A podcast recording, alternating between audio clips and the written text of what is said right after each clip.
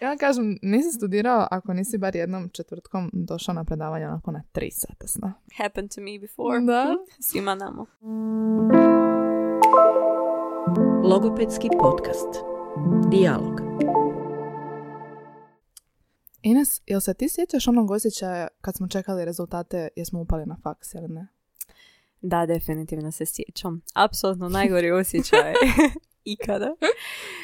Taj stres buđenja ujutro rano, čekaš rezultate koji izlaze u podne, svi ti javljaju, joj, ja nisam, nisam spreman to otvoriti, joj, ja sam upao, ja nisam upao. To je nevjerojatno, to je jedno vrlo kaotično jutro, bilo, meni osobno. Iako je to bio moj prvi radni dan za tu sezonu.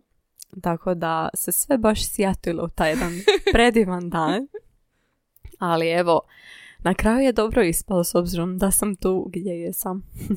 E, Ja se sjećam gdje sam ja bila kad su ti rezultati izašli. Ma to je daj. bilo toliko stresno. Znam šta sam radila, šta sam imala na sebi. To je baš bilo nekako taj period jer znaš da sad je to jedna Mhm. prva veća odluka o tom životu i kamo ćeš se dalje usmjeriti. I da, mogu priznat da je i za mene bilo dosta stresno. Općenito taj cijeli prelazak iz srednje škole na fakultet može biti onako iznimno overwhelming iskustvo. I baš zato sam nam danas dovela Ines, Ines Perović. Hello. Ines je absolventica logopedije, moja kolegica i prijateljica. I Privileged. da, da, danas ćemo malo razgovarati o ovome. Zapravo zamislili smo ovu epizodu da bude kao nekakav svojevrstan vodič za bruceše. Jesi ti uopće znala čime se sve logoped bavi kad si upisivala ovaj faks? Pa evo ja sam imala sreću zapravo e, prije samog upisa i zapravo prilikom istraživanja fakulteta generalno. Uh, imala sam priliku razgovarati s jednom obiteljskom prijateljicom koja je logoped, uh, radi u osnovnoj školi. I ona me zapravo malo više doduše uputila u to što se radi u takvom nekakvom okruženju u smislu obrazovnom sustavu. Ali moram priznati da dosta toga sam saznala tek na fakultetu. Primjerice, uh, uvelike što obuhvaća područje vezano uz odrasle osobe, sam saznala tek na fakultetu kako smo povezani sa odraslima i da nije logopedski posao isključivo rad s djecom. Da, to je bila i neka moja slika. Ja kad sam Mhm. upisala logopediju, meni je u glavi bilo klasično ono, a pomaže djeci ko ne zna reći slovo R. Klasika. Sad znamo koliko toga je pogrešno u ovoj rečenici. Da. Ovoga, to je zapravo samo dio onoga čime se logoped bavi. Logoped je zapravo stručnjak koji se bavi poremećajima jezika, govora, komunikacije, gutanja. I ono što je bitno je da se bavi svim dobnim skupinama, znači od najranije dobi pa do one najstarije. I jako je multidisciplinarno područje logopedija. Jako, ja sam mislila da je logopedija dosta onako usko nišno Mhm. područje, ali zapravo objedinjuje znanja iz psihologije, biologije, lingvistike, svega. Moram priznati da meni logopedija nije bio prvi izbor. A shocker. Zapravo da. ni meni. da, našlo se dvije koje će pričati o ovome. Ali da, to nije, to nije zapravo čest slučaj na našem, na našem smjeru. Mislim da je bilo onako tipa troje četvero na našoj godini Mhm. a, kojima je to bio drugi izbor. Tako da, sjećam se kad sam ja došla, prvi tjedan faksa da sam bila dosta razočarana. Jer nisam upala na svoj prvi izbor. A to je bio? Otkri nam. Psihologija. Psihologija na filozofskom Mhm. fakultetu u Zagrebu. Samo sam tu psihologiju stavila. A sam mi je drago što je tako ispalo jer ne vidim se na psihologiji. Me ti vidiš tamo? Baš i ne. Baš i ne. Baš tako? ne. Tako da, ali svejedno sam naravno bila razočarana na taj prvi tjedan faksa i tu me moja prijateljica Antonija, šarat to Tonka, koja je jako htjela upisati logopediju, njen entuzijazam me zapravo povukao u ovom Mhm. smjeru totalno. Međutim, ono što je meni trebalo onako du- dosta dugo vremena da shvatim je da treba dati priliku. Možda ćeš se pronaći na ovom fakultetu, možda ne. I to je sasvim u redu. Apsolutno. Ono što treba imati na umu da često na početku studiranja ti prvi kolegi a, koji nam dolaze možda nisu toliko usko vezani uz logopediju i nisu stručni u tom smislu. Recimo ako se sjećaš Apsolutno. anatomije, Anatomija, temelji hrvatskog jezika, psihologija. Ono, na prvoj si godini pitaš se, ček, je li ovo logopedija, Mhm. kakve ovo veze ima, ne razumijem kao što se događa. Mhm. Ali, Da, to su zapravo temeljni kolegiji. Mhm. Bez tih znanja, bez tih bazičnih znanja se ne može dalje ni ući u logopediju. Tako da svi ti kolegi naravno imaju svoju svrhu. Da. Možda će to obeshrabiti ako si kod Tonka došao sa velikim željama, sad ću biti logoped nakon ovog semestra, pa se to nije dogodilo. A možda si kao ja došao, ne znajući što, čime se logopedija uopće bavi, pa ti je to otvorilo nekakve prozore u taj cijeli svijet. Ono što bi ovdje htjela možda naglasiti je da nije neobično ni da se ne pronalaziš na početku, ali nije neobično ni da se ne pronađeš ni do kraja. Nekada da u jednom Da. trenutku kažeš ok, ovo stvarno možda nije za mene, idem Da. potražiti, potražiti nešto drugo. Da, evo meni isto logopedija nije bila prvi izbor i zapravo sam promijenila svoj prvi izbor večer prije zaključavanja liste. Mm, ja nisam, e, vidjela sam su to neki radili, ja sam bila kao, nek se zna. Da, e, ja sam bila ta ono 5 do 12 osoba Mhm. jer sam inicijalno mislila pa joj, pa ja nemam šanse kao za upasti na logopediju jer sam tad zapravo nosila aparatić. Pa kad sam išla na prijemni razgovor, ovaj, nisam ni očekivala da će me pustiti jer kao Mhm. više manje ono čuješ te neke babske priče, ajmo to tako reći, joj, ne smiješ se tamo pojaviti s aparatićem, odmah te tjeraju, ne, ne želite niti pustiti u sobu, ali tako nije bilo i na kraju evo me pet godina poslije. Inače, ne znam, mislim sigurno se skužuje da nam Ines nije burgerica, to je jasno, nego odakle si Ines, reci svima. e, ja sam s mora i Zadra. Shoutout Zadranima, ako ima neko da nas sluša. Uh, daj mi reci, jel ti bilo teško preseliti se u Zagreb? Ja sam zapravo u Zagrebu oduvijek sanjarila. Mhm. Znači, ja sam prije samog izbora fakulteta, ja sam rekla, ja se selim u Zagreb pod svaku cijenu. Što ću studirat, to će se Iskristalizirati već Da, nekako. to će doći na, ono, kroz neko vrijeme, ali ja idem u Zagreb prije svega. Naravno, to što sam ja jedva čekala doći u Zagreb ne znači da taj prvi dolazak nije bio ni strašan. On, bi- bilo je, naravno. Mhm. Odlaziš od roditelja nakon 18 godina u Mhm. potpuno drugi, nepoznati, veći grad. I ja sam konkretno živjela u domu, još uvijek živim. Tako da i taj aspekt, znači smanjuje ti se doslovno životni prostor na ono, dva kvadrata i trebaš se prilagoditi i tome i suživotu sa ono 40 drugih cura na katu koje dijelite u WC, gdje Mhm. dijelite kuhinju. Jako puno toga je različito od života sa roditeljima i s obitelji generalno i onda kad dođeš tako u dom pa još živiš i s prijateljem pa treba se i tome prilagoditi ili nekom nepoznatom cimeru. Malo je kompliciran proces zapravo. Ono, treba ti, treba ti neko vrijeme. Da? bittersweet, stvarno je. I tek, tipa tek na drugoj godini sam shvatila, kao cijelo vrijeme sam mislila na prvoj godini, da, da, ja sam super prošla kroz ovaj period privikavanja i prelaska u drugi grad i tek sam na drugoj godini shvatila koliko mi je bilo teško zapravo na početku. A jednostavno nisi svjestan toga jer ono ideš, imaš toliko novih iskustava i novih ljudi koju poznaš i kreneš s fakultetom da nemaš ni vremena razmišljati joj teško mi je, nego jednostavno ideš, ideš, ideš i tek kad se zaista ono udomačiš, shvatiš pa nije me baš bilo lagano na početku. Ali dobro si se snašla. Jesam. Jel je bilo, mislim dobro, ti si u domu, pa Mhm. pretpostavljam da ti je bilo lako sklopiti neka prijateljstva ili kako je to bilo? S obzirom da si došla u novu okolinu. Pa, ovisi kako, kad i gdje. Neki domovi su malo više za upoznavanje ljudi, moram priznati, dok su neki domovi opće poznati onako štreberski domovi. O tome ćemo isto, moramo, moramo se osvrnuti na to. da, apsolutno. E, Evo, konkretno ja sam došla živjeti na Savu, znači Mhm. Stjepan Radić. I ja sam došla s prijateljicom i već smo imali prijateljice tu koje su živjele prije, tako da sam ja već imala nekakvu početnu ekipu. Pa se sve nakon to ono, širilo, dalje upoznavanje ljudi s fakulteta i slično. Ali tipa za ekipu koja dođe na cvjetno, najčešće to baš ne izgleda tako. Mislim konkretno cvjetno je dom gdje ljudi uglavnom zaista dođu živjeti i učiti. I tamo ja, dobiti hate komentare od ekipe iz Cvjetnog. vjerojatno, ali stvarno je... e, Usmjerite ih ka Ines, ja sam ovdje neutralna. Uostalom, a, kako na cvjetnom e, svaka soba ima svoj WC, znači nema niti prilike zapravo da ti negdje, da toliko minglaš među ljude, Mhm. jer imaš jedino kuhinju kao zajednički prostor, dok tipa na Savi, znači svaka prostorija ti je zajednička i dijele se, tako da veća šansa ćeš nekog sresti na hodniku i zapravo je dom puno veći brojčano, Mhm. tako da e, jednostavno samo koncentracija ljudi je isto malo drugačija. I većinom zapravo no, konkretno na cvjetno upisuju ljudi sa medicine, sprava, stomatologije i slično i to ma, moramo priznati da stvarno trebaju sjesti i učiti. Tako da razlika je, malo su drugačije vibre oko različitih studentskih domova. Ja sam konkretno na Šari, Mhm. evo već treću godinu zaredom.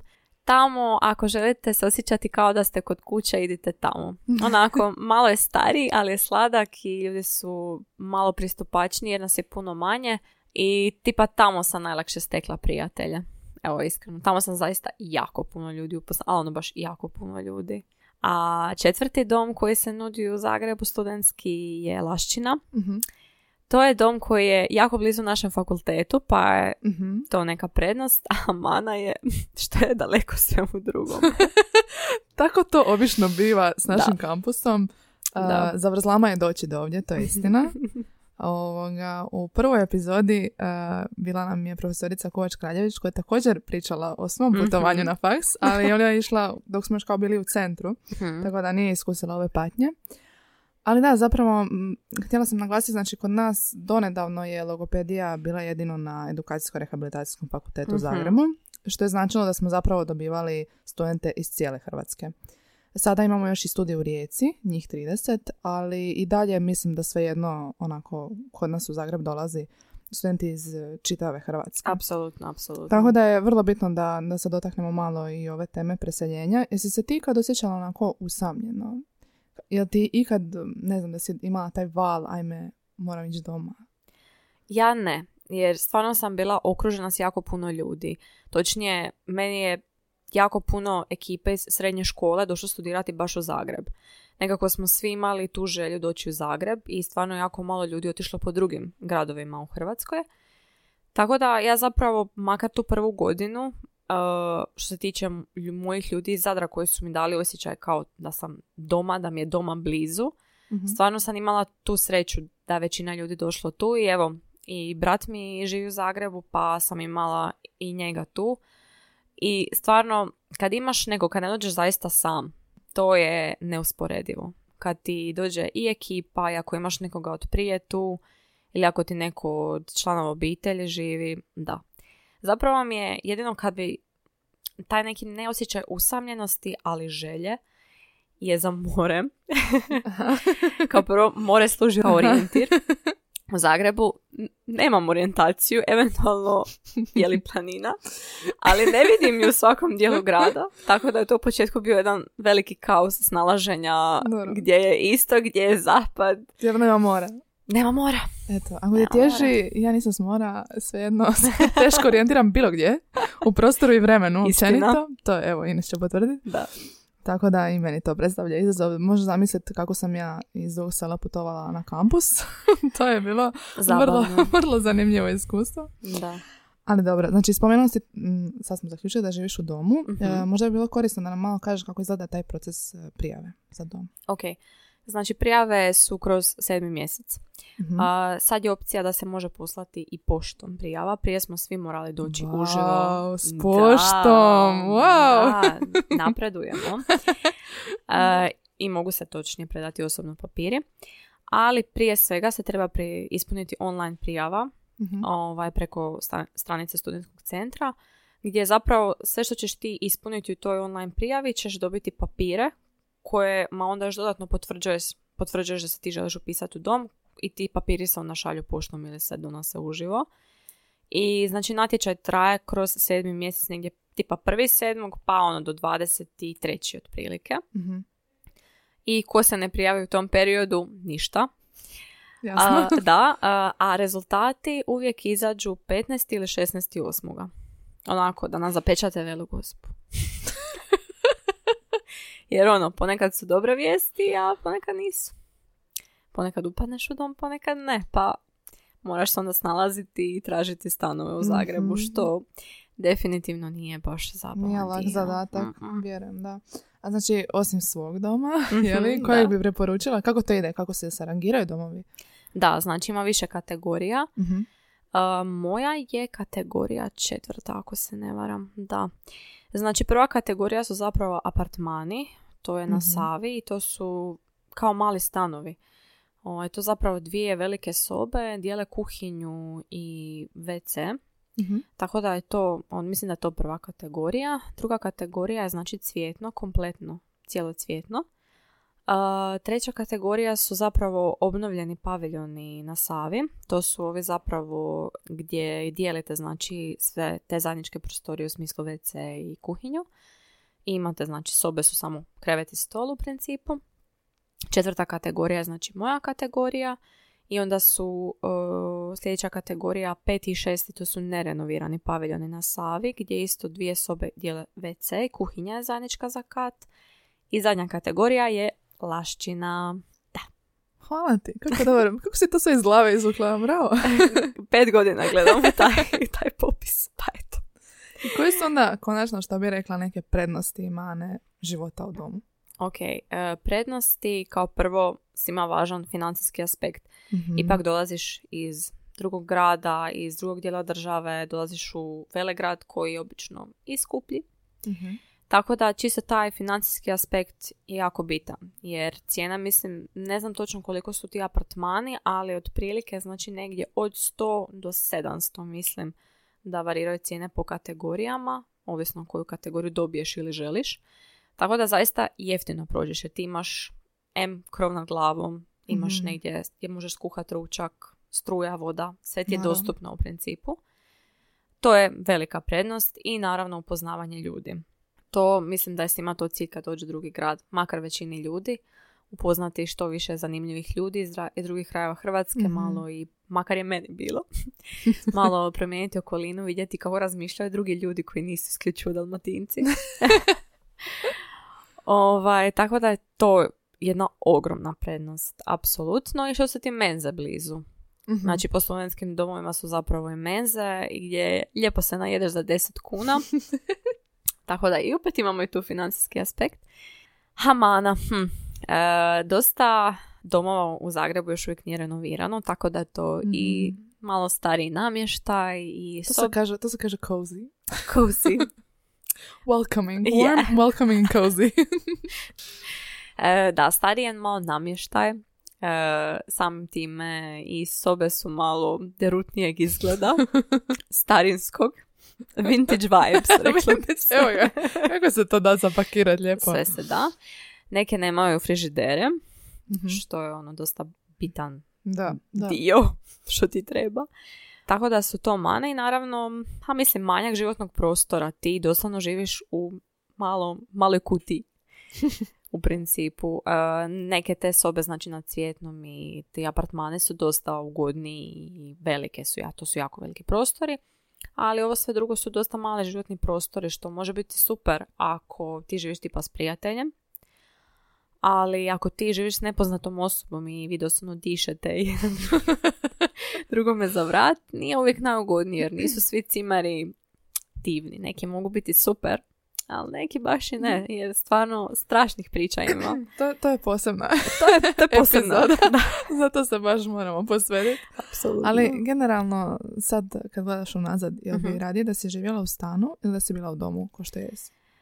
Stan definitivno donosi jednu razinu komfora Hm. i to dom u ni u kojem aspektu ne može obuhvatiti, ali ne. Znači, dom je dom, jednostavno i kogod može, kogod želi, definitivno od srca vam preporučujem, idite u dom. To je jednostavno nešto što ti je, em ti je super iskustvo, onako životno shvatiš što sve možeš, što sve možeš kao Podnijeti? da, da, podnijet.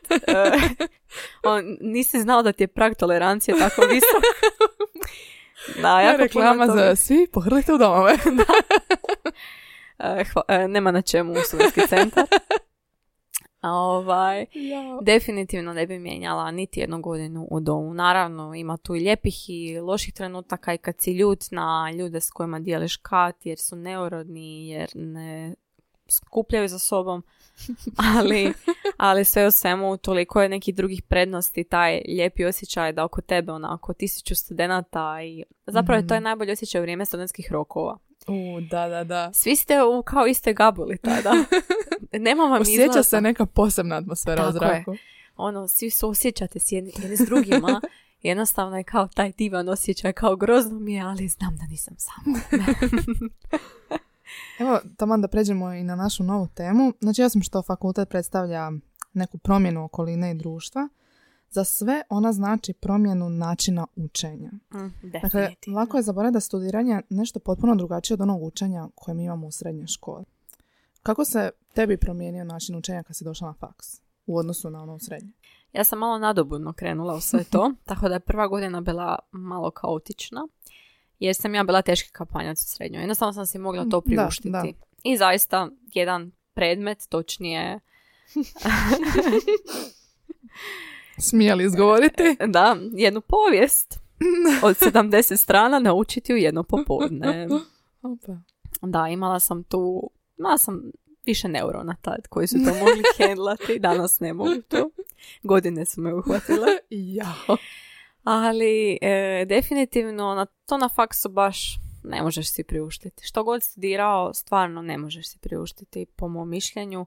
Pogotovo ako si iz perspektive osobe koja ti ono, želiš dobre ocjene ili ti trebaju dobre ocjene za neke Mhm. druge stvari kasnije, tipa za Erasmus i slično, ali mm, nekako, nikako ne možeš. I puno više moraš se prilagoditi tome, prije si imao knjigu u srednjoj školi. Imaš knjigu, da, udžbenik imaš uh, sa slikama, s nekakvim fun factsima i to ti dosta pomogne da naučiš neke stvari plus bilješke sa sata, obično s neke prezentacije prepisuješ i tako to. Dok na faksu ti imaš legit knjižurine ili da. skript Lite- literaturu, članke. literaturu, Da. Puno toga je na engleskom, uh, puno toga je stručna terminologija kroz koju se ti kako moraš progurat dok shvatiš Mhm. neke stvari. Onda je to vođenje bilješki na satu. Mislim, profesori neki imaju ti prezentaciju gdje su ti samo, ne znam, grafovi.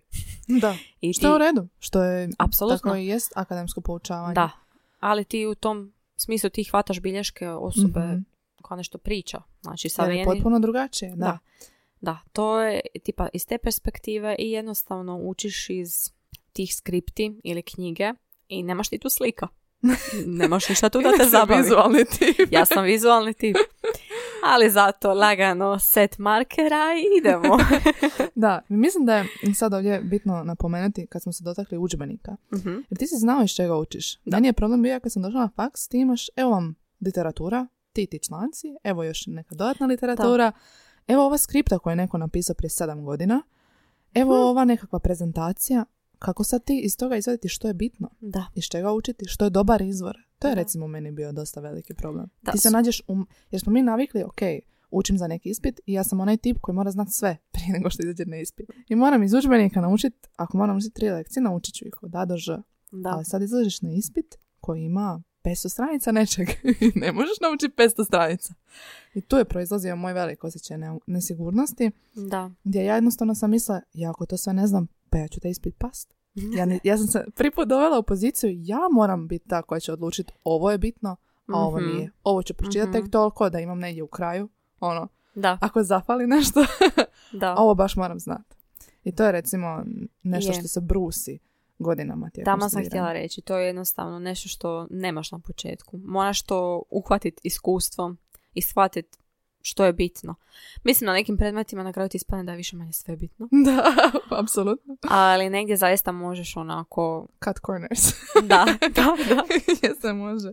I ne samo to, recimo, konkretno meni, um, napokon se prvi put nađeš u situaciji gdje samostalno organiziraš svoje vrijeme. Kad ćeš ti izaći na nekakav rok? Hoću li ovo kolokvirat?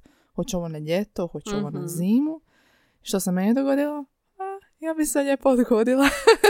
Mislim, naravno, uvijek srećom, srećom, kažem, imaš taj peer pressure, pa svi tvoji iz ekipe izlaze na prvi kolokvij, izaću i ja. Ali da se mene pita što mi se dogodilo s jednim kolegom, ja sam to odgađala dokle god se mogla, jer ja sam mislila još moram ovo naučiti, još ovo ne znam dovoljno, sad nisam dovoljno spremna. A prije imaš ispit u srednjoj školi, piše se tad ispit, htio ne htio, Da. tad ćeš to položiti ili past. Da, malo je drugačije na fakultetu definitivno. I ono što vam odmah mogu reći. Potrudite se kolokvirati, Mhm. jer onda će vam rokovi biti puno lakše. Znači, što možete kolokvirat, kolokvirajte. I imate, to je ono, u jednu ruku nagrada. Mhm. Jer si je olakšaš, raspodijeliš se, znači raspoređeno ti je gradivo. No, nismo rekli što je kolokvij, da. Ja, ok. Brucoši. Ovo je za vas.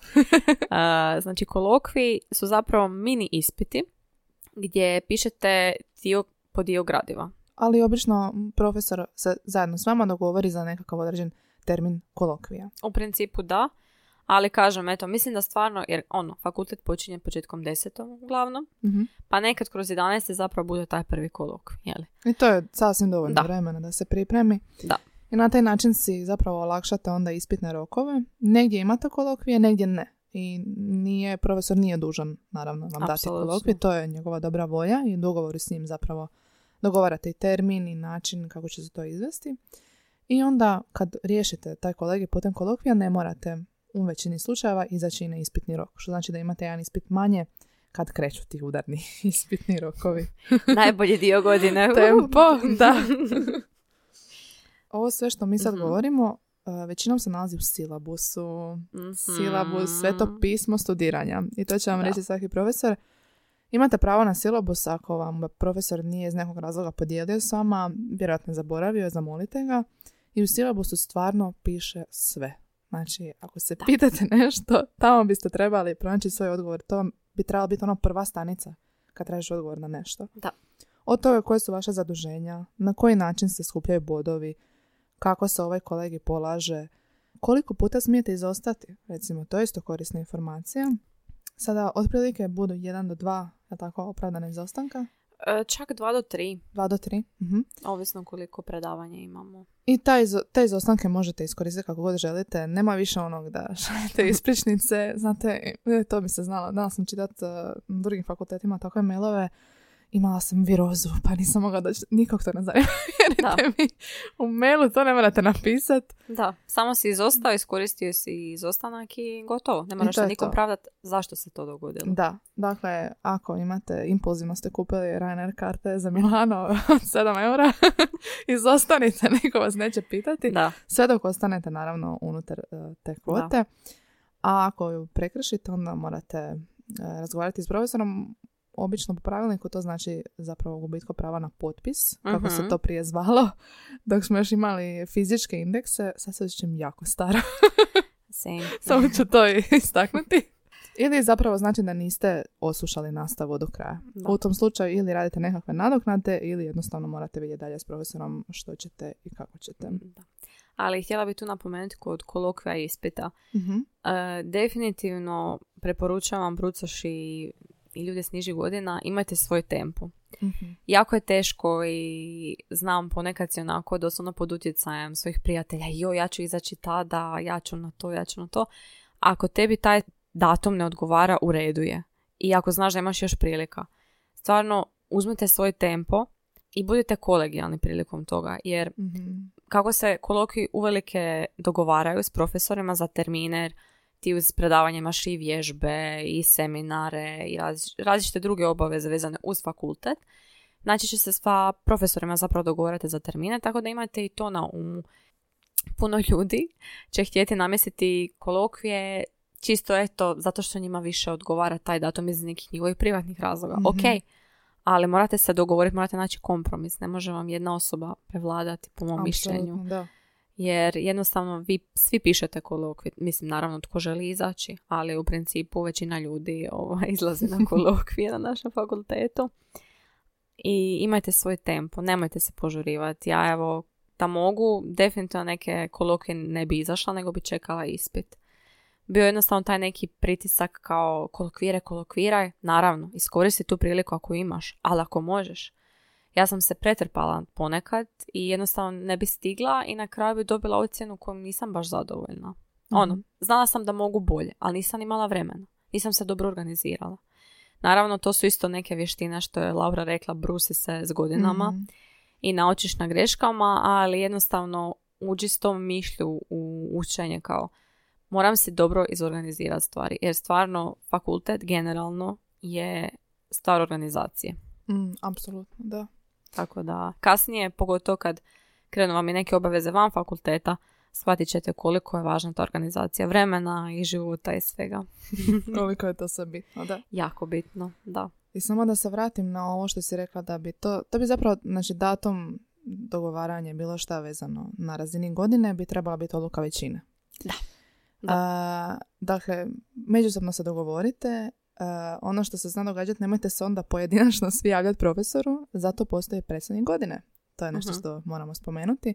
Međusobno izglasajte ili dogovorite tko će biti predsjednik godine, koji će za vas onda komunicirati u ime godine, slati od- određene mailove, jer komunikacija s profesorima će biti na pregršt. Nije pametno da se 50 ljudi javlja istom profesoru, vjerujte, i oni su vrlo zaposleni ljudi, mogu čitati određen broj mailova na dan, tako da je bitno da, da tu um, se dogovorite ko će ta osoba biti.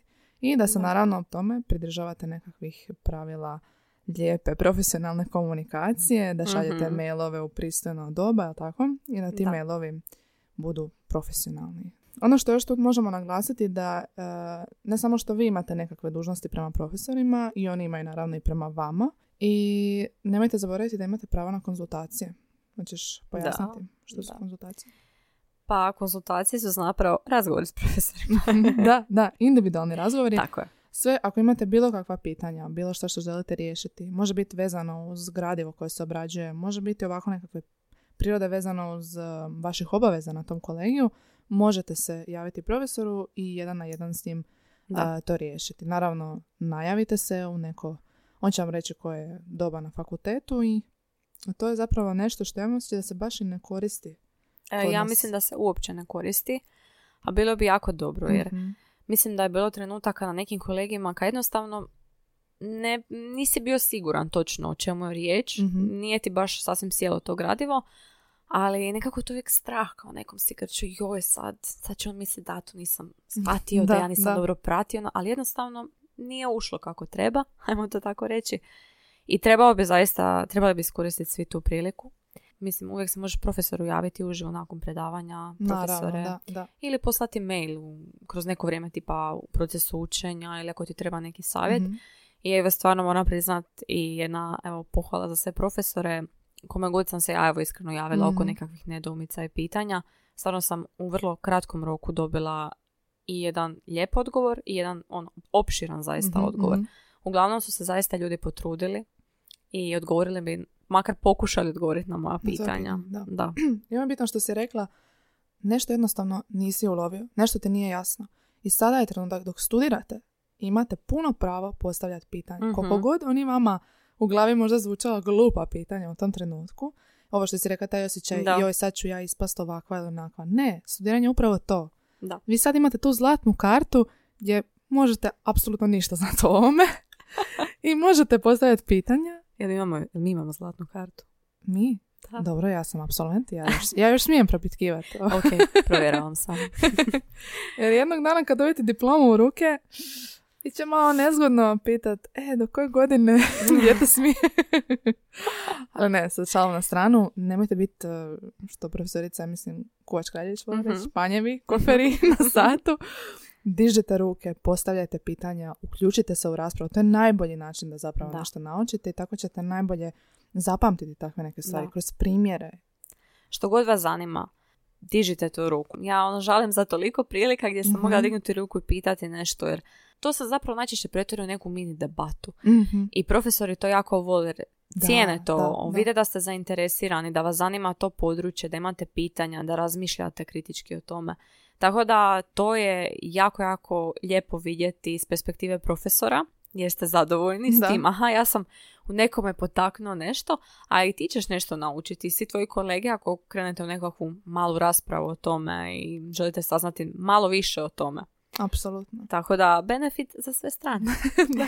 Tako da, idući put, uh, evo, stalno spominjem profesoricu Kuvač Kraljević, evo, ne mogu, ne mogu se Da. odmaknuti od toga. Poslušajte našu prvu epizodu gdje je profesorica Kay bila naš gost. A, ali kad vam Kuvač kaže ajmo žene, onda dižite tu ruku, uključite se u raspravu, vjerujte, bit će to stvarno... Dobro da ne zanimarimo u šačicu muškaraca na našem fakultetu. Pardon, da. Ajmo žene i muškarci. Kronično, kronično nedostatak studenata na logopediji. da. To je istina, da.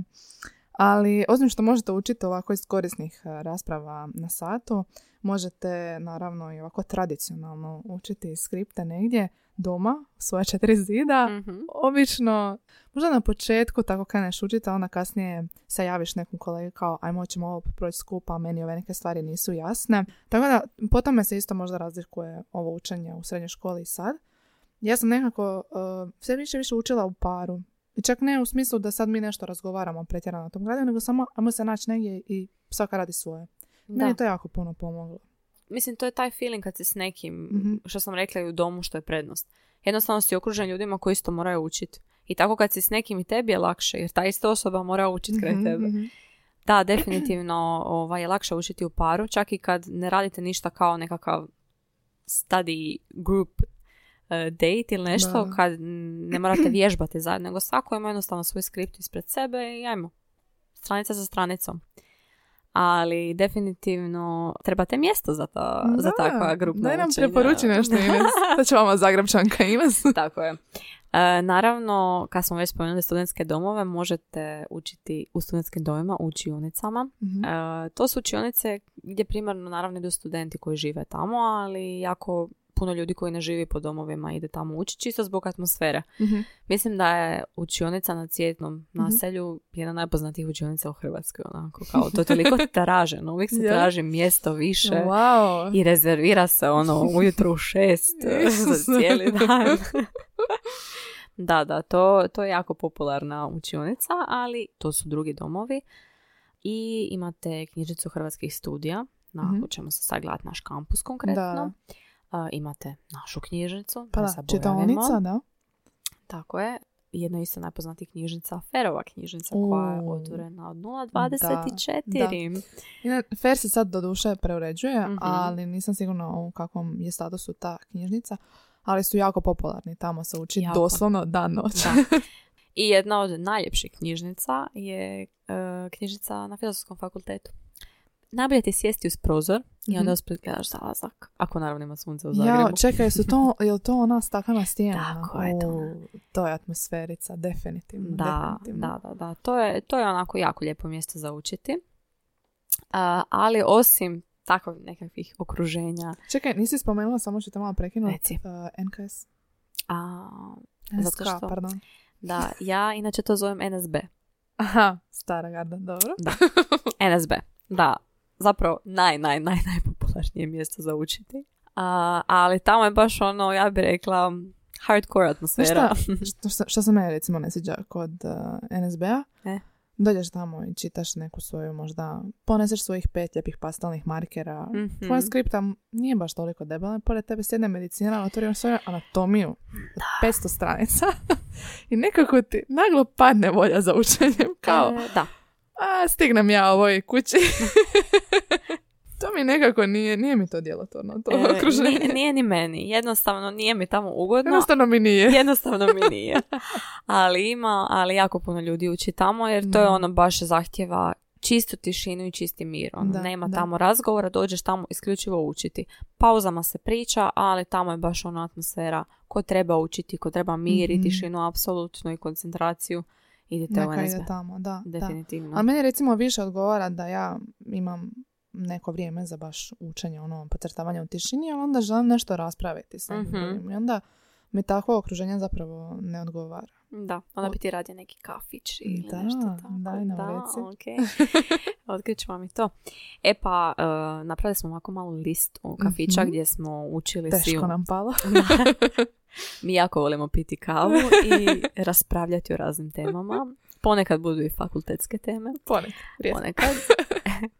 A, za početak, definitivno Kogito. Kogito Mm, ima da. više lokacija u gradu i iskreno više manje koji god. Da. Gdje god otišli, neka vam je kao radna atmosfera ili atmosfera za učenje.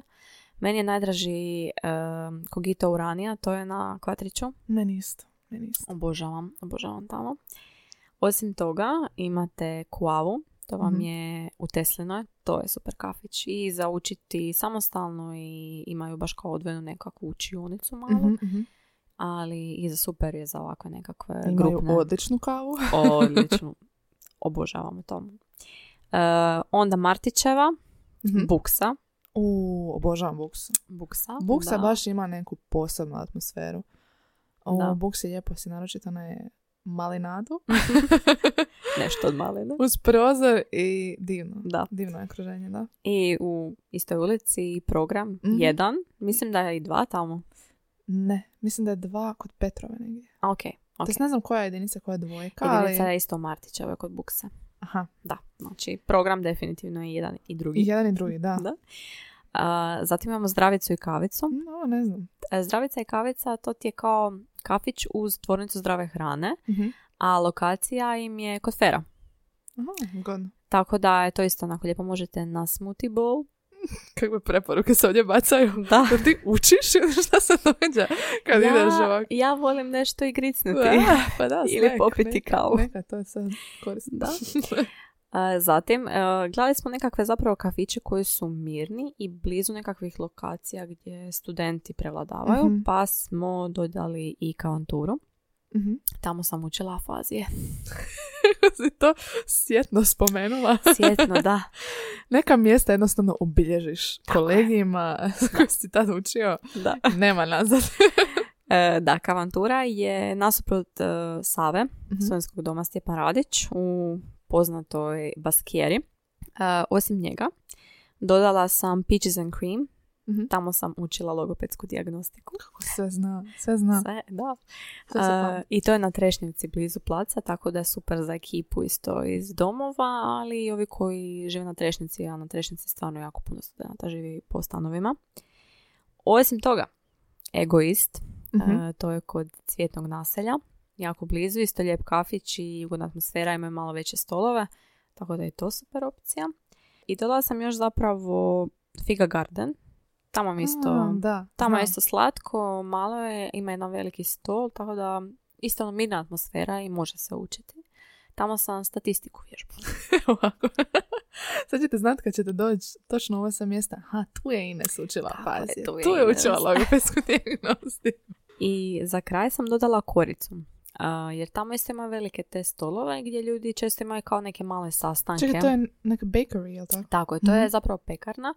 Ja sam bila u toj glavnoj korici. Mislim da je to negdje, joj ne znam točno lokaciju, ali mislim negdje isto blizu Martićeve. Ja sam mislila da se ti dobro snalažeš u prostoru. Snalazim Nisam se, se dovoljno dobro ali pripremila. Nisam provjerila ulicu jer ima isto više korica u gradu. Mhm.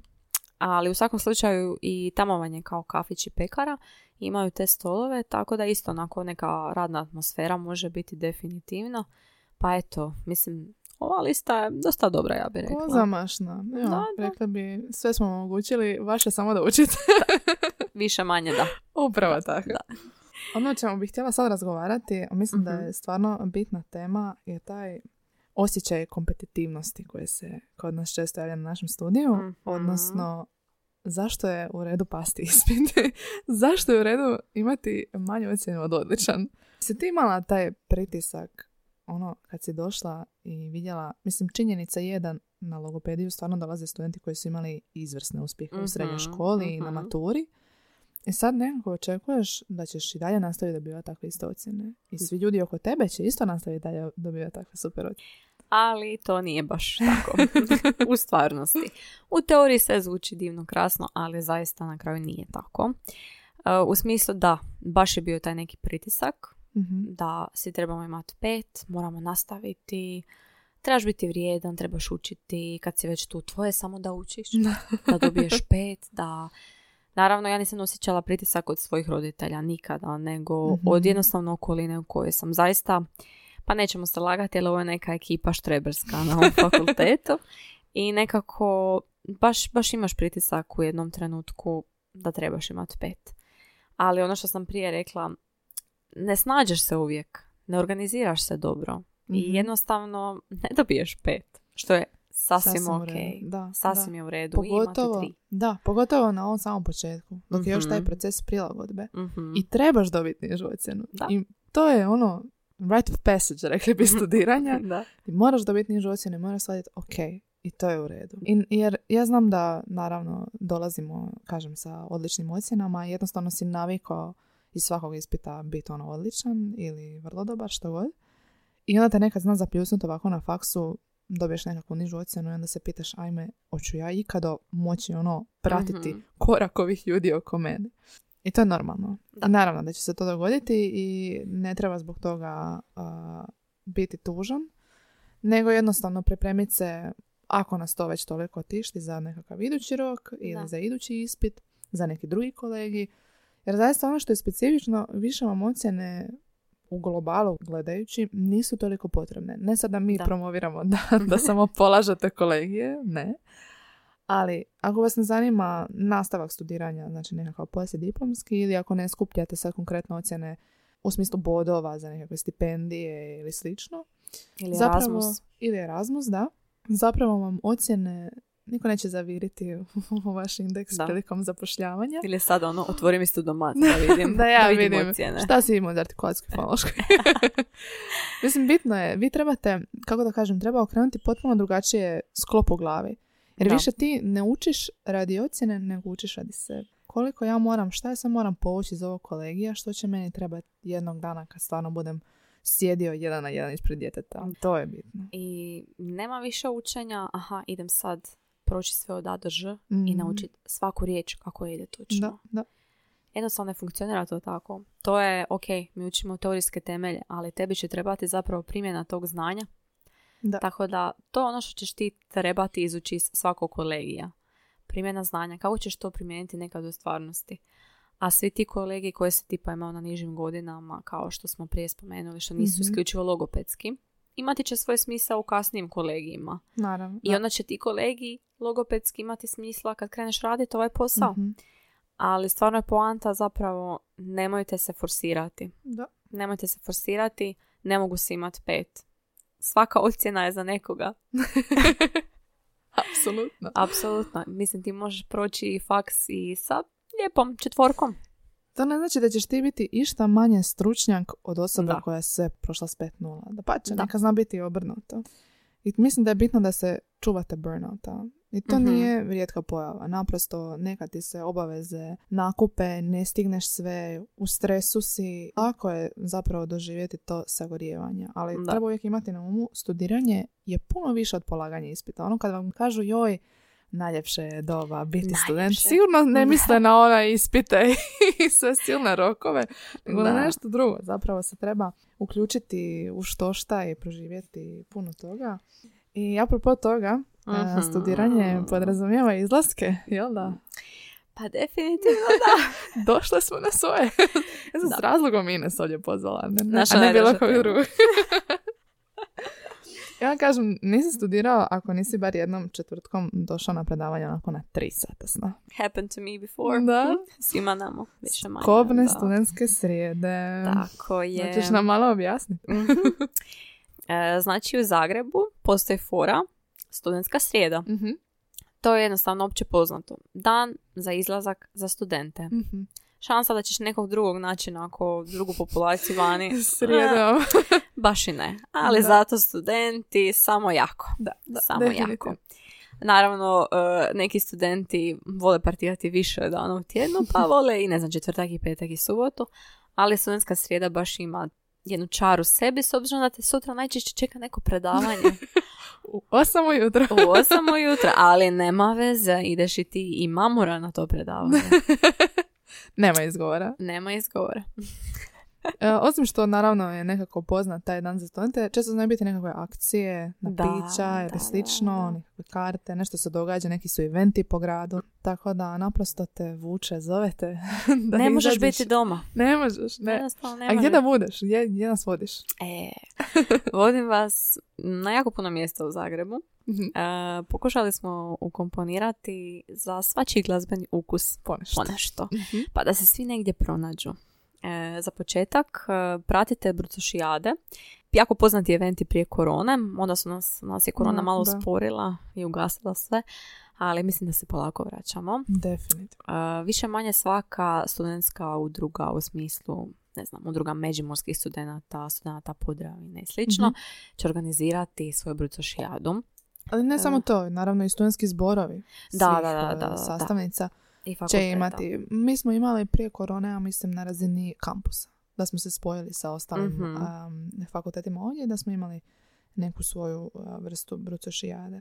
Da. Neke inside info da će se i ove godine održati. Ne znam kad ova Mhm. epizoda izlazi, možda se već i održala. Ali svakako ako bude, to je izvrstan način da se povežete sa kolegama, da Tako upoznate je. neke druge ljude. Mislim da svakako to treba iskoristiti. Da, mislim, izaći ćeš negdje vani gdje će biti ljudi iz tog fakulteta Mhm. i koje možda nisi im baš imao hrabrosti prići onako na predavanju, ali Mhm. sad ste u jednom malo opuštenijem okruženju. Liquid tako da, courage. Yes, A few shots later. između ostalog. E, tako da definitivno super mjesto za upoznavanje i jako, jako, mislim, zabavni su eventi. Ja kad se sjedim svih brucošijala na kojima sam bila. Inače, ne morate biti brucoš da idete na brucošijade, Naravno. samo da naglasimo. Možete biti student lagano u 26. Ajoj, da, da, i pojaviti se na brucošijadi. Najpoznatija je brucošijada Fera. Mm. Oni to zaista rade na nekoj. Je li ideš ove godine? Kako je to pitanje? Ja isto. Vidimo se. Da. Pridružite nam se. Ne znam, ponavljam, ne znam kad epizoda Ne mogu nam se pridružiti, sve su karte rasprodane. Samo za Bruco Šefera. Ima karate još. Eto, eto vidite. To je definitivno najpopularniji event. uh, Sad ste onda dobili upozorenje za iduću godinu. Event koji se ne propušta Da, definitivno. da. Brucošijada Fera. Mislim, to je toliko popularan event da je Vesna Pisarović imala svoj povratnički koncert Jao, prvi tamo. to nisam znala. Da, da, Wow, čovječe. da, da, to je bilo kad smo bili druga godina faks. Jesi išla to doživjeti? Naravno da jesam. Pa naravno. Skoro po prvi red. U fan pitu stoji Da. Ines. Eto, ako vam ovo nije prodalo Brucošijadu Fera, ja ne znam što će. Evo, Definitivno onda kad se nađe prilika otići čisto ono doživjeti to. Par jednom da se stvarno iskusi. se treba. Jer evo, Brucošijada Fera vam se održava zapravo u hodnicima fakulteta. Da, to je. Tako da nikad niste bili unutra, ovo vam je prilika. Ako niste kročili u knjižnicu Fera, Tako je. kročite barem za vrijeme Brucošijade. Ali osim Brucošijada i eto Ferove kao najpoznatije, jedno od glavnih mjesta za izlaske, evo konkretno studenta sa Save, je Roko, Mhm. nezaobilazni Roko. Mhm. Tamo naravno su uvijek neki koncerti, događanja i slično i većina evo mojih brucoških dana je provedeno u Roka. S obzirom da sam i živjela na Savi prve dvije godine, tako da hm, mislim da ga znam točno na pamet. I nasuprot, e, s druge strane ceste zapravo, imate Zaks, Mhm. kao jedan poznati zapravo ha, klub kafić. Jako Mhm. je malen, ali zato Ori i gori. Mene svaki dan u tjednu, ili? Kojim danima sve? mislim da od srijede do nedjelje doslovno. Evo. Majke mi u nedjelju imaju. Da. Mislim, to je primarno domaća glazba zapravo. Da, oni su zapravo karaoke kao klub, s time da, Da. to nisu uh, one tradicionalne karaoke. O tome malo kasnije, ali uh, također možete birati pjesme, za stolom vam dođu mikrofoni, bude zabavno. Mislim da je onako raspon godina dosta različit. Da, bude ono od 18 do 30, sigurno. Nakon ova dva zapravo najpoznatija, ja bih rekla za kluba i mjesta. A, dalje imamo Vintage, Mhm. E, to je na Savskoj i to je super mjesto za različite evente, ali i koncerte. E, nezaobilazni Bustan bar i, Oni su sad nedavno rebranding su imali i sad su ponovno na sceni. i definitivno Out. To je hostel zapravo na Ilici, imaju i rooftop Mhm. i imaju bunker i tamo su ono baš, baš super eventi i stvarno za različiti glazbeni ukus, ovisno koji dan u tjednu. Da. osim njih, definitivno Bugalu. A, oni imaju čak i studentski trash, ja bih rekla da se tako zove, Mhm. event subotom ili petkom. Tako da, ako želite isto malo se razbacati na neke trash hitove, crow dance i ostalo, to je mjesto za to. Osim toga, nezaobilazna žirafa kao e, nekako mjesto za zagrijavanje Aha. prije svega. Mhm, Malo mhm. žiraficu, idemo dalje. Za A, studentski budžet, onako, prikladno. tako je. Onda, kao što smo već prije spomenuli karaoke, za to je idealno mjesto pračka. Da, da, da. Pračka je u jednom sutereniću. Kako je to elegantno Mhm. zapakirala. da, e, to je stvarno mjesto gdje ti uzmeš mikrofon, popneš se na jednu malu pozornicu Mhm. i mikrofon je tvoj, mislim. Nema, zato, zato moraš prvo ići u žirafu. Da, moraš, moraš I onda da ideš u pračku. I vraćamo se opet na Liquid Courage. E, da, e, tu imamo naravno X-Set. Mhm. E, to je zapravo klub studenta elektrotehnike, točnije jedan studentski klub osnovan u sklopu Fera. E, oni tamo nude svašta. Uh, Kset je super mjesto za generalno bilo kakva druženja, evente, uh, gledanje filmova, partije, stvarno jako puno toga organiziraju, ali između ostalog imaju i super koncerte, definitivno Kset vrijedi posjetiti i stvarno ono, studenti su tamo, ali ono, Mhm. 99% Mhm. prilike. Uh, osim toga, uh, tu bi spomenula Ritz za jedan malo drugačiji glazbeni ukus koji nismo do sad baš spominjali. Tako da Ritz je u centru grada, u Petrinskoj. Ja mislim da se. Ritz zatvorio. Evo, Ines odala ovim, ovim gespom. Ali da, mislim da, Nisam nažalost, je e, Ritz zatvoren. E, mogu ponuditi alternativu. Daj. E, Ray. Ok. Ray. um, blizu, koji je to hotel tamo iza? Vestin. Vestin, tako je. A, Kod Vodnikova. Slična, da, slična, slična glazba, definitivno slična ekipa, tako da to bi bila nekakva alternativa, ali mislim da je Ritz, nažalost, evo, čak nedavno zatvoren. Ono što bi vam definitivno preporučila jer Zagreb nudi jako puno toga za Mhm. jako puno različitih glazbenih ukusa. Pratite evente. A, Pratite evente, pratite koncerte. A, uglavnom se oglašavaju doslovno po gradu, imate zaljepljene negdje. da. Dijele vam se na Facebook stranicama od studentskih domova i slično ili ako volite neki klub, kafić koji vam se svidio, zapratite ih i oni vam objavljuju događaj. Jednostavno, trebaš biti u toku jer ima jako puno toga i moraš zaključiti što ti se sviđa, Da, da. a ako želiš istraživati na početku, na prvoj, drugoj godini dok ne skužiš što ti se stvarno sviđa, Mm. ja vam preporučujem idite na što više različitih mjesta. Čisto da vidite, jer Zagreb, Da. pogotovo ako dolazite iz manjeg mjesta, ja mislim, mi u Zadru imamo tri kluba. Mhm. I ja ovdje kad sam došla sam se preporodila. Doslovno, jedan vikend mi se sluša jedna stvar, drugi vikend nešto drugo i samo pratiš gdje možeš ići i da ti zabavno bude. Vidjeti Da. puno toga i super koncerti su, to mi je ono, to su mi uglavnom najbolji izlasci odasi na koncerte. Da, Zagreb stvarno nudi jako puno toga. Nekad zna to biti previše, bude Mhm. overwhelming, jer ima toliko toga što se stvarno događa u gradu, pa je teško to sve i popratiti. Nekad ti se možda zna i dogoditi da se usidriš negdje, pa ti Mhm. se baš i ne da ići negdje drugdje, jer šta ako sad tad baš bude loše, mogla sam biti tako. Ali kao što je Ines rekao, pogotovo ono, prva, druga godina treba iskoristiti da se isprova sve i svašta. Izađite iz komfort zone. Mi smo sad spomenuli, ali konkretno recimo pub kvizovi U, kakva je to prilika za ono, podružiti se, team building, što god. što god, možda prilika za osvojiti neku nagradu. Mhm. Definitivno da. pratite po gradu Zagrebu se odvijaju sjajni, sjajni kvizovi, tako da iskušajte se u tome ako do sad niste imali prilike. Jako cool mjesto za druženje. Naučiš nešto. Definitivno naučiš neke stvari. Tako da... Kako mi to povežemo opet na edukativni ovaj dio. Vidiš kako mi to lijepo zaokružimo. Ali osim što naravno se družimo, učimo dok smo studenti, mislim da je važno napomenuti da je studentsko vrijeme onako idealno za iskoristiti za nekakav studentski aktivizam. Ako vas neko područje jako zanima, sigurno postoje istomišljenici i možete se lako povezati s njima putem nekakvih udruga, organizacija, pa to Mhm. definitivno trebate učiniti. Iskoristite to vrijeme, taj neki elan i proaktivnost i Mhm. iskoristite za naučiti nešto novo, za proširiti vidike. Ako ste na jednom fakultetu, a imate, ne znam, aspiracije, hobije u nekom Mhm. drugom području, definitivno se tijekom fakulteta uhvatite u to. Vidjet ćete, to vas, to vas jednostavno može obogatiti za toliko novih iskustava, vještina, da niste Mhm. ni svjesni. Da. Na fakultetu, to jest na sveučilištu općenito, djeluje brojne Mhm. studentske udruge i oni zaista pokrivaju široka područja interesa od sportskih udruga pa do ovih e, zavičajnih, ono što je Ina spominjala na početku, koje organiziraju Brucošijade. Stvarno se, ja mislim, za sve, za svakog može pronaći ponešto. Ja bih izdvojila, evo, neke najveće, Mhm. najpoznatije, ajmo to tako reći. To je definitivno e-student. Oni su jako, jako poznati i na području cijele Hrvatske djeluju, ako se ne varam. Malo je komplicirano ući u smislu... E-student je stvarno organizacija za sebe, oni su jako veliki i oni imaju, mislim nije komplicirano, nego zapravo simuliraju onaj stvarni proces kao kada bi se Mhm. recimo išao zaposliti negdje, tako da imate pristupnicu, ja mislim da se odrađuju nekakav slučaj, odnosno case i intervju.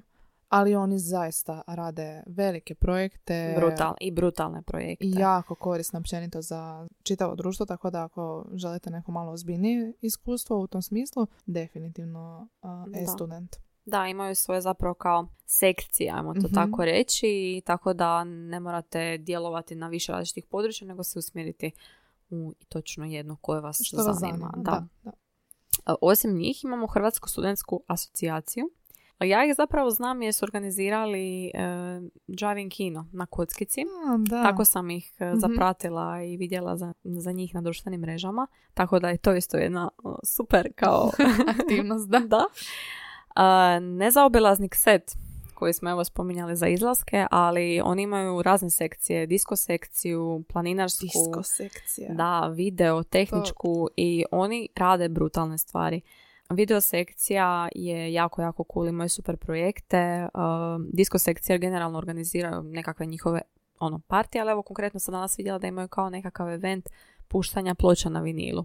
Jako fora. Da, dođeš tamo u set, popiješ piće i slušaš neke cool ploče na vinilu. Mhm. To isto definitivno vrijedi poslušati, vidjeti što se sve događa.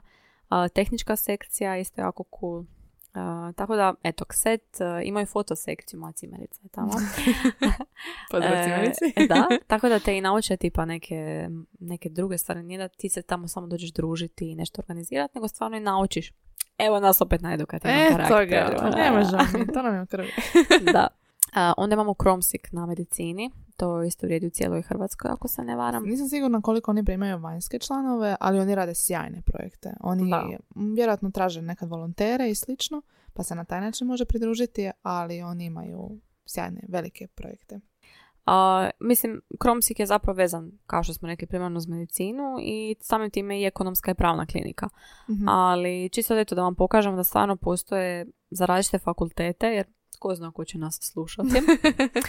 za različite fakultete postoje zapravo i različite nekakve udruge i prilike za naučiti nešto novo. Ok, to je sve na volonterskoj bazi, ali jednostavno stvari koje ti pokupiš uz put su nezamjenjive. Tako da Definitivno. definitivno a, ako imate mogućnost e, pridružiti se nekoj udruzi, grupi ili nešto slično, apsolutno vam preporučujemo jer to su neka iskustva koja možeš ubrati zapravo samo na takvim mjestima. A koristit će ti kasnije. Apsolutno će ti koristiti mislim, ono što si ti rekla, nisi niti svjestan. To su nekakve, što mi kažemo, soft skills. Takve Mhm. vještine koje će ti i tekako trebati kao budućem stručnjaku u ovom području, a koje možda možeš dobiti samo na ovakvim nekakvim projektima. Mislim da je red da spomenemo i našu Ah, kad već moramo. Ah, tako nam je grah pao. Ali moramo spomenuti um, i osnivača ovog podcasta, a to je udruga studenta logopedija, naša logomotiva sa G. Uvijek, uvijek dobijem uh, jako zabavne reakcije kad kažem naziv udruge. Aha, Ali- kao log- lokomotiva, Lo- samo sa G. Aha, a logopedija, da, da, da. Naša uh, udruga je relativno mlada, imamo Mhm. tri godinice.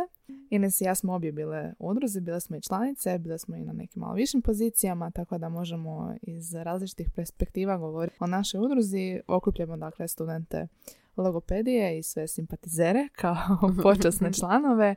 I svake godine, uh, početkom dakle, akademske godine, prikupljamo nove članove, tako da ako još niste, pridružite nam se Obavezno. obavezno. Ovo je zvučalo kao pretnja. Jel je? Napola. Napala. Da, radimo stvarno puno toga. Naši neki glavni ciljevi su naravno primarna prevencija, dakle želimo jednostavno podići svijest o ovim poremećajima s kojima se logoped bavi u nekoj široj javnosti i naprosto djelujemo na dobrobit e, ljudi koji imaju te poremećaje, ljudi koji se zapravo bave i susreću u svakodnevnom životu s Mhm. tim poremećajima. Tako da trenutno e, su aktivne dok ovo snimamo sekcija za glas, za mucanje i za sluh. Još smo imali naravno organizacijski tim za zabavni sadržaj i organizacijski tim za vizualni identitet i PR. Tako da definitivno zapratite nas na društvenim mrežama. Ne samo što ćete tamo dobivati sve informacije vezano uz podcast, gdje ćemo najavljivati goste, tražiti vas feedback i slično, nego naravno obavještavamo o svim našim događanjima kad tražimo neke volontere i slično, tako da Mislim da je to super mjesto za poznati ljude s viših godina Mhm. a, koji ti mogu biti i onako savjetnici zapravo kroz i lakše studiranje i pronalaženje i slično, ali opet ponavljamo neke soft skills koje definitivno će ti koristiti, umrežavanje, upoznavanje diplomiranih logopeda, povezivanje s profesorima, jako, jako puno toga možeš e, i meni jako draga suradnja sa drugim strukama Mhm. S kojima ćemo u budućnosti surađivati, a, tako da smo evo stvarno imali priliku kroz neke projekte surađivati i s medicinarima i Mhm. sa a, studentima s učiteljskog a, fakulteta, tako da to nekako umrežavanje od studentskih dana je jako, jako dobro i upoznavanje sa nekakvim a, suradničkim strukama, jer će ti zapravo ti ljudi u budućnosti potencijalno biti kolege. Mhm. Tako da mislim, evo meni je to bilo, na primjer, super stvar. Udruga je zapravo jako dobro mjesto jer napokon imaš nekakvu bazu za provesti svoju nekakvu ideju u djelo. Jer jako teško kao pojedinac, ok, ti se možeš sjediti neke sjajne ideje, nešto što, od čega ćemo svi benefitirati, ali ju je teško provesti samostalno u djelo. I udruga ti to nudi. Nudi ti resurse u smislu i financijske neke podrške, ali i ljudstva i možda nekakav feedback, nekakvu misao vodilju, mentoriranja i slično. Tako da mi smo imali razne projekte koji su se zapravo uspjeli realizirati na puno većem planu nego što bi to mogli ako bi to samo bila neka skupina Da. dvoje studenata i slično. Što više projekata, to je veća i publika, veći interes, Mhm. šire dopiremo do javnosti, što je super, evo stvarno ono, toliko, toliko benefita ima, a jako malo truda što se više nas skupi. Ma nemoj. Kad, Kad se se ma- male ruke slože. ja. ne, ne, ulažu, naši studenti zaista ulažu jako, jako puno truda u sve te Mhm. projekte koje ste, ako pogledate na našim društvenim mrežama, možete vidjeti. Istaknula bih sad za vrijeme našeg mandata su bili recimo turneja naše radionice kako komunicirati s pacijentima s oštećenjem sluha gdje smo zapravo išle u Rijeku, Split, Osijek i naravno tu u Zagrebu posjetiti studente stomatološkog i medicinskog fakulteta i zapravo im a, na neki način približiti kako oni mogu uspješnije komunicirati s pacijentima koji će im sigurno jednog dana doći, a imaju oštećenje sluha. I to ne samo da je bio jako dobar odaziv i da smo i mi puno toga naučili, nego smo se lijepo i povezali, putovali u te gradove i naravno to nam je omogućio i fakultet i SC, ali naravno i udruga. Imali smo jedan sličan projekt a, naših cura iz sekcije za mucanje koje su obišle, ja mislim, mjesta na Korčuli. I, A, Split i Korčula Mhm. i sveukupno 18 radionica su održali. 18 radionica. 18. Da, da. I mislim da je naziv bio Dopusti mi da završim. Tako nešto, da. Gdje su zapravo podizali svijest e, među najranijom dobi. To su bili kikači, ono, prvi do četvrti. Tako, nešto. Tako je, prvog da. do četvrtog osnovna. E, o tome kako zapravo komunicirati sa prijateljem koji muca. Joj, Jako preslatko. slatko. I to je isto bio sjajan odaziv i svi su rekli da bi e, ih rado ponovno ugostili za nove generacije. Tako da jednostavno kad vidiš takav nekakav feedback, to ti jako puno znači. Da, ono kao pomisliš, pa, pa nisam ja baš pogriješio što sam ovo upisao. Dobiješ neki smisao. Je, Da, je. htjela bi samo tu istaknuti za one u kojima treba malo još poticaja. Aha. Osim edukativnog karaktera i ti nekakvih Vraća se projekata. Ines na svoje. je vraćam se. Imamo i humanitarne projekte daleko od toga. A, evo ja bi istaknula da smo za dom u Dubravi Mhm. Za, Za starije nemoćne, nemoćne, tako mhm. za starije i nemoćne smo organizirali prikupljanje znači hrane, nekakvih higijenskih potrepština i imali smo zapravo jedan, jednu zajedničku izradu čestitki za Božić. Da, to je bilo E, jako lijepo. To je bilo jako lijepo, stvarno došli su studenti s različitih godina, došli su i asistenti s faksa, tako da je to bila jedna jako lijepa, ugodna božićna atmosfera i baš smo se lijepo ismijali i podružili i zapravo nekome uljepšali taj božić, naravno. pogotovo jednoj vrlo ranjivoj populaciji starijih ljudi koji su po domovima i najčešće vrlo usamljeni. Stvarno da smo nekome tako uljepšali makar te blagdane. Ali osim edukativnih i humanitarnih projekata imamo mi i zabavne projekte. Tako da nije sve samo tako dosta nešto formalno, imamo mi i druženja i Mhm. upoznavanja međusobnoga, jer trebamo se svi međusobno znati i uostalom ovo je mala zajednica, teško je ne znati se. A, imamo neke team buildinge i druženja, imali smo i proslavu rođendana Mhm. i pub kvizat smo dva organizirale, tako da ima toga što se događa i još više će se, kako smo sad uhvatili nekakav ritam, Da, time i da. nastavljamo. Definitivno, ako ste negdje tu u toku s udrugom, stvarno imat ćete jako puno toga i čuti i vidjeti i sudjelovati u nečemu, ali i zabaviti se. Da, definitivno. Jako mi je drago što sad e, imam osjećaj da ove možda mlađe generacije još više prepoznaju vrijednost tako nečeg. Mi smo dobili mail prije kojih tjedan dana, ja mislim, od studentice, znači kad još nije počeo, službeno nije počela akademska Mhm. godina, mail jedne brucošice da je ona vidjela nešto u udruzi i zanimaju na koji način se može uključiti. Au. Da, da. To me jako razveselilo. Da.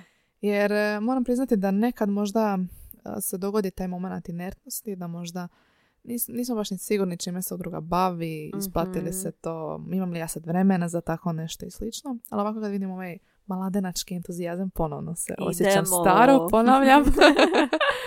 Onda stvarno ti to da nekakav, neku vrstu poleta. Naravno, profesori zaista vam moram pohvaliti naš cijeli odsjek za logopediju, oštećenja sluha, pa i naravno dekanski kolege nas podržavaju ne samo mentoriranjem nekad i financijski i svim savjetima i zaista se cijeni to što radimo, tako da ako želite biti dio toga, definitivno znajte da imate punu podršku. Da, definitivno suradnja udruge i fakulteta, točnije profesora, odlično. Evo, stvarno moram reći da su, mislim da su profesori naši fanovi od samog starta, naši number one fans. Da, da, ne, ne, ne, number one su asistenti. Istina? Molim special Sara, šarat našim asistentima na fakultetu. Apsolutno. E, ali sljedeći su onda Da. profesori. E, tako da, jedno srče ko zna. Ajde, to ti olakšava stvari kad nešto planiraš, kad bude dosta toga zaista. Ta podrška ti jako, jako puno znači. Pridružite nam se, bit će sjajno. A, biće, biće jako zabavno i evo, ovo je čisto kao da vas malo informiramo, ali no pressure. Malo shameless plug, moramo malo promovirati rad naše udruge. Za kraj, imaš neku poruku, još nešto što bih htjela poručiti našim Joj, mislim da je jako opširna tema dolaska na Mm. faks, a, upisivanja fakulteta, preseljenja u drugi grad. Ma stvarno smo se trudile vam to nekako sumirati više manje. Ima još jako puno toga čemu se može pričati, ali evo mislim da smo vam istaknuli neke najbitnije stvari. A ako bude bilo potrebe za još nečim, pa ako mi snimamo još jednu epizodu. Definitivno, pišite nam što vas zanima, o čemu biste još voljeli čuti, što smo možda pogrešno rekli, koja vam se preporuka od Ines nije tako dopala. Mm. Definitivno, javite se, voljeli bismo čuti naravno vaš feedback, nadam se da vam je ova epizoda i koristila. A ako ništa, barem za neke preporuke za izlaz. barem to, barem, barem. Barem to, barem neki, negdje da popijete dobru kavu. Ako ništa, Ako definitivno. ništa. Eto, to je bilo sve. Ines, hvala ti što si došla. Hvala tebe što si me pozvala. Nam se ti bilo lijepo. E, bilo mi je super u ovom jednom e, razgovoru. Iako svaki dan razgovaram s tobom. Ovo je drugačije. Baš je drugačije kad smo iza mikrofona, moram priznati. Malo se nekako formalnije osjećam. Jel Kao, kao da se ne znamo toliko koliko se znamo. li? Sva što sam otkrila ovdje. Ako i vi želite biti iza ovog mikrofona, You never know. you never know. E, hvala vam na slušanju. Hvala tebi Laura na pozivu. I evo stvarno, ja se zaista nadam da smo vam dali nekakvu informaciju koja će vam koristiti, ali ne sumnjam ja. Je, Kako sam uvjerena. U svakom slučaju hvala i slušamo se u idućem dijalogu.